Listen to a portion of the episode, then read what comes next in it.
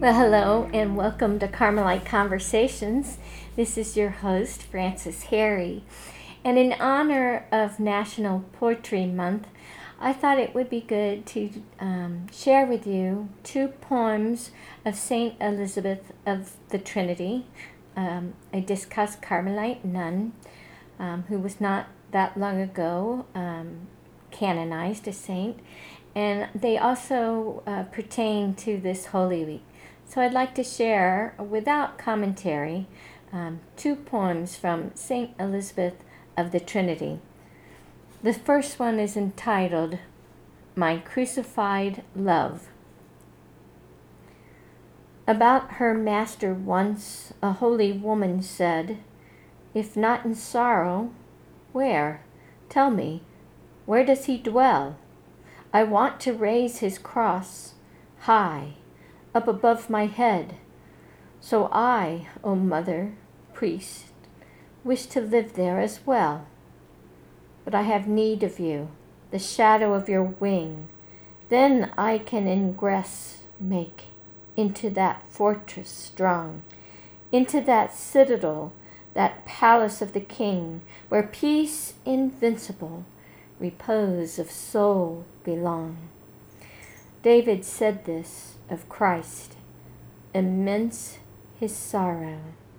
So, what else should be my home but this immensity? A sacrifice I will in holy silence go, that I may be transformed, of love a victim be. The second poem by St. Elizabeth of the Trinity is called The Carmelite. She's one self given, is a Carmelite, a sacrifice who's wholly occupied to render God his glory. Yet how bright her Calvary with Jesus crucified Having her God a victim in her gaze, light flashed within her soul. And that is why, knowing her soaring mission in its rays, she cried, her wounded heart cried, Here am I. A Carmelite is one invaded. How? Christ filled, she's one who can, unceasingly, give Christ. For God made choice of her, and now, like Mary, always at his feet she'll be. Look well, then, at this captive who remains in prayer, that knows no interruption. For, soul caught and taken, she is now in chains, her Christ, and no distraction any more. A Carmelite a soul adoring, one surrendered to God's action, all entire. Whatever comes, in large communion, her heart uplifted, burning with God's fire.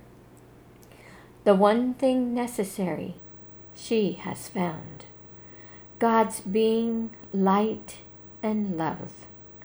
She'll intercede, her prayer a cloak that wraps the world around. In that way, an apostle then, indeed. This, too, a soul that's closed, a Carmelite, closed up to things that happen here below, yet also wholly open and alight to look on what the eye can never know.